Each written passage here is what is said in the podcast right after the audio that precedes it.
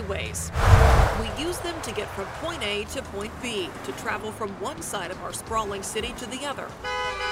But sometimes that can be a headache. I try to stay off of 1604 as much as possible. You can be on the weekend and there's traffic in the afternoon or 11 o'clock in the morning going all the way through the, the day. It's kind of Russian roulette. You don't know if you're coming off 35, you don't know if they're going to be able to get right from 35 onto 1604. And with the Bexar County population expected to grow by nearly 2 million residents in the next 30 years, congestion only expected to get worse. We're growing at a faster rate than the entire state of Texas here in San Antonio. Expanding a highway um, will help with uh, easing congestion, at least in the the midterm. Expanding highways is one of the measures planned to help with traffic, but those plans not without controversy. It's highly likely that the construction of the roadway itself uh, could damage uh, the operation. And some question whether adding to our highways is a real solution. What we know for sure is that when we expand highways in an urban environment like 1604, like I 35, that congestion gets worse every time. In this episode of KSAT Explains, we're taking a look at the plans to ease congestion along Loop 1604 and I 35 and why they're being met with pushback. KSAT Explains. KSAT Explains. KSAT Explains. KSAT Explains. On demand, in depth perspective. Perspective on stories we bring you in our newscasts throughout the day. We're looking into concerns over voting safety during a pandemic and the battle over mail in voting. A look at how the protests and demonstrations have played out in our city and an examination of what it means to be black in San Antonio. An issue that you have likely felt the effects of rising property taxes. The roots of Tejano run deep in South Texas. We examine the cultural impact the music has had in San Antonio. This week's episode of KSAT Explains is all about the push to relieve congestion in our area by expanding highways and the controversy surrounding those plans. Thanks for joining us for this episode of KSAT Explains. I'm Myra Arthur. Nobody likes them, but in a city as large and as reliant on cars as ours is, traffic jams are bound to happen. Building and expanding highways have long been ways of making it easier for us all to get around. But lately, there's been something of a reckoning when it comes to highways, looking at how they've reshaped our cities, breaking up density in inner cities, increasing car use, and in some cases, dividing communities of color. President Joe Biden has proposed spending billions on reconnecting neighborhoods divided by highways. Some cities have already turned existing highways into boulevards, with dozens more considering similar steps. But when it comes to transportation here in our area, despite the conversations happening nationally, the focus is on expansion, which can't come a moment too soon for San Antonians who drive our increasingly crowded roads every day. I kind of feel like San Antonio uh, didn't plan to grow or didn't want to.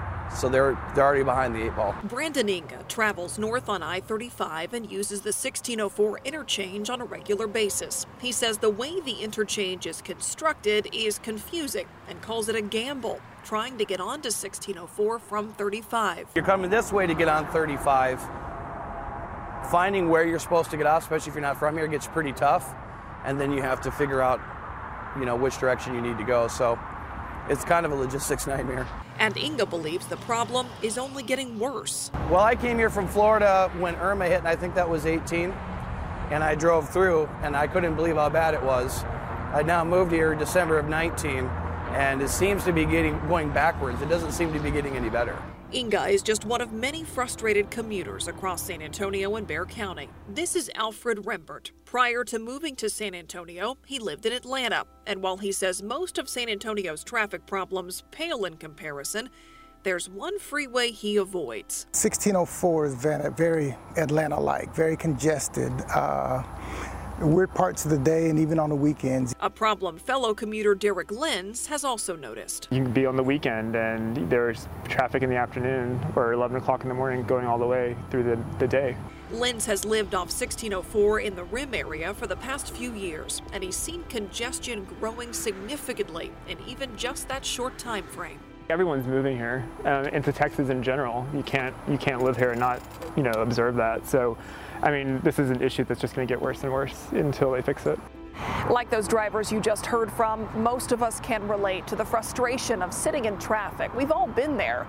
Bexar County is one of the 20 largest counties in the U.S., with a population of more than 2 million people now. So, as bad as you think traffic is right now, it's guaranteed to get worse without some sort of intervention. Lexi Salazar breaks down the Texas Department of Transportation's plans to address the problem. Bexar County is expected to grow by more than 3.3 million people by the year 2050, a huge influx to our already crowded roadways. One of the reasons the Texas Department of Transportation says highway expansion is necessary. $2.3 billion of transportation projects are currently under construction, and over 7 billion dollars of transportation improvements are aimed at reducing congestion planned over the next several years. There are two major expansion projects on the horizon targeting 1604 and I-35. Two freeways increasingly becoming among the most congested in the state. These are large projects. Um, they are billions of dollars of investment. Let's start here. The Texas Department of Transportation's plans to expand nearly 20 miles of I 35, heading northeast in parts of Bexar, Comal, and Guadalupe counties. Two 15 mile bridges will be built between the I 35 main lanes and frontage roads. These elevated lanes will add one HOV lane and two general purpose lanes in each direction. The $1.9 billion project is partially funded and is expected to break ground next year. Data from the Texas A&M Transportation Institute shows that the stretch of I-35 from 410 to 1604 went from the 42nd to the 29th most congested roadway in Texas from 2019 to 2020. Now let's take a look at the second project. This one will increase capacity on Loop 1604 on the north side. 1604 has been long overdue for expansion. The $1.3 billion project stretches 23 miles from Bandera Road to I 35 and will expand the highway from 4 to 10 lanes, plus add one HOV lane in each direction. We all know that two lanes going in each direction is just not enough to handle the, the load here in San Antonio, so we're getting after it. The work will also include accommodations for bicyclists and pedestrians and a major overhaul of the 1604 I 10 West interchange. This project is split up into five segments, three of which have already been funded. Those first three segments are expected to be completed in 2027.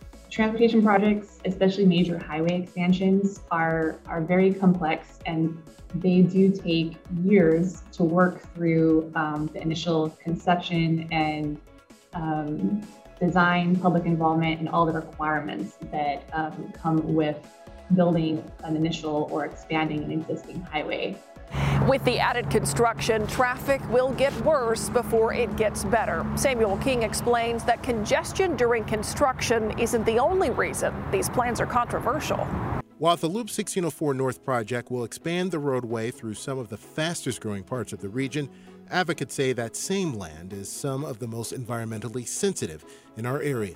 That segment that they're talking about from 35 to 16 goes right through the center of the recharge zone in Bexar County. And that's exactly where we did not want urban development. Uh, but perversely, that's where so much of our uh, urban development in the last 20 years has been concentrated. Annalisa Peace with the Greater Edwards Aquifer Alliance, or GEAA, says one concern is that this project will pave over 200 acres of the recharge zone. But of greater concern to them is that the project includes expanding access roads. And we know that along those access roads, then you get a buildup of businesses uh, with high high levels of impervious cover. Impervious cover is any surface that doesn't absorb rainfall, so that water has to run off. The worry with highway construction is whatever is picked up by that runoff could end up in the aquifer. We're talking urbanization where you have all the pollutants that come with that, say on a, a roadway or a large uh, parking lot, you have a lot of oil, grease, uh, metal filings, all sorts of things. And then you also have a lot of uh, floatable trash. In a water quality analysis conducted last year, TxDOT says the impervious cover across all zones of the aquifer would go up to 916 acres, an increase of 236. The total acreage of the aquifer within the project limits is 1,090. The agency proposes that, quote, a combination of vegetative filter strips, grassy swales, wet vaults, and sand filter ponds be designed as the permanent water quality controls for the Loop 1604 I 10 project. Other advocates have concerns about air quality. Bay Scoggin is executive director of the Texas Public Interest Research Group, or TexPIRG. It's a public interest and consumer advocacy organization. The localized air pollution is equally part of the problem. And communities that live along these highways, whether they be an expansion project or just currently, suffer more health impacts. Texas leads the nation in carbon emissions. The majority of that comes from the transportation sector. Beyond concerns about the aquifer and air quality, there's also the debate over the historic legacy of highways and what some say is their disproportionate impact on communities of color.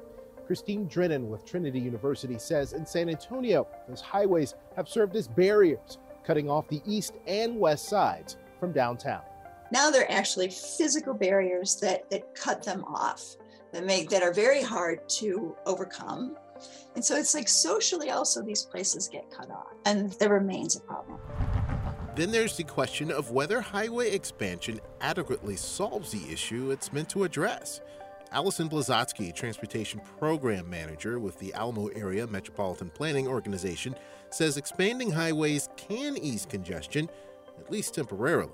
But generally, um, highway projects do have something um, called an induced demand. So once a project is widened or expanded, um, people see that there's some new space to flow on that roadway, and it might bring more people from um, from parallel streets um, to access that road. Scoggin agrees somewhat. He says it's a matter if you build it, they will come. What we know for sure is that when we expand highways in an urban environment like 1604, like I 35, that congestion gets worse every time. Leon Valley Mayor Chris Riley asked TxDOT about that very issue at a recent meeting of the Transportation Policy Board of the Alamo Area MPO. So adding lanes solves congestion? I mean, I, I, I just like to clarify that because well, sometimes I hear it doesn't. That if you add a lane, they're just going to come to it. But it seems like that's what we're doing consistently over the um, 20 years, you know, well, to help improve congestion. TxDOT's Clayton Ripps responded. He's the Transportation and Planning Director for the San Antonio District. He says the answer to the question is hard to measure, but drivers want ways to get around congestion, and until that demand changes, the best way to ease that congestion is by adding more lanes. We understand there's a demand still for, you know, vehicles and people wanting to get places, and so we're continuing to try to provide um, that opportunity until a better solution is here. And so that's where, you know, kind of the question back is really what what is the other solution? You heard TxDOT speaking at a meeting from mid September right there, but the agency declined an interview with us for this episode. They did send a written statement that read in part during the planning stages of any major expansion project, environmental studies are conducted. TxDOT also said, quote, studies show that expanding highways does in fact address congestion. We remain committed to addressing congestion across the state, especially in areas where the population is growing so rapidly now. So, what's the solution to already congested highways in a county that only keeps growing? Advocates we talk to say it's about having options. And if we want to change the way we get around, that change needs to happen now. What we know is that when we give people other options, they will use it. And so we do need to educate and change our culture. But first, we need to have the infrastructure projects that works for John Q. Public. Options. That's what Scoggin believes could improve our air quality, our health, and the way we get around. More walkable cities, more bike lanes, and more buses. It's just plain old math that if you put people in a bus, you're going to have less people in cars and less traffic and less congestion. Blazosky says she believes highways will continue to be a part of our transportation network in the future, but she agrees that accommodating a rapidly growing city will require more than just highway creation and expansion. We are going to need to get about another almost 2 million people around here in the next three decades um, using essentially the same network of highways that we have today. And so there are there's going to be this challenge to the San Antonio and the greater San Antonio community to, to do that.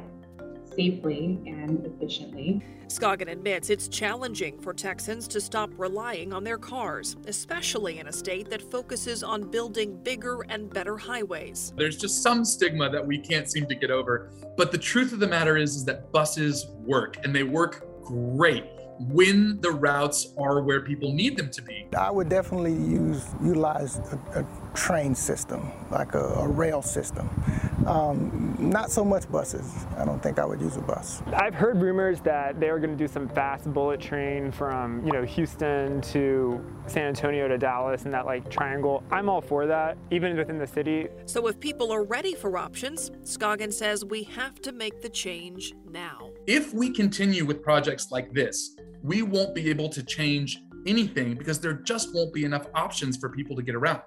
Drennan also says that she believes in creating more walkable cities. And for San Antonio, she says the plans must be compatible with neighborhoods.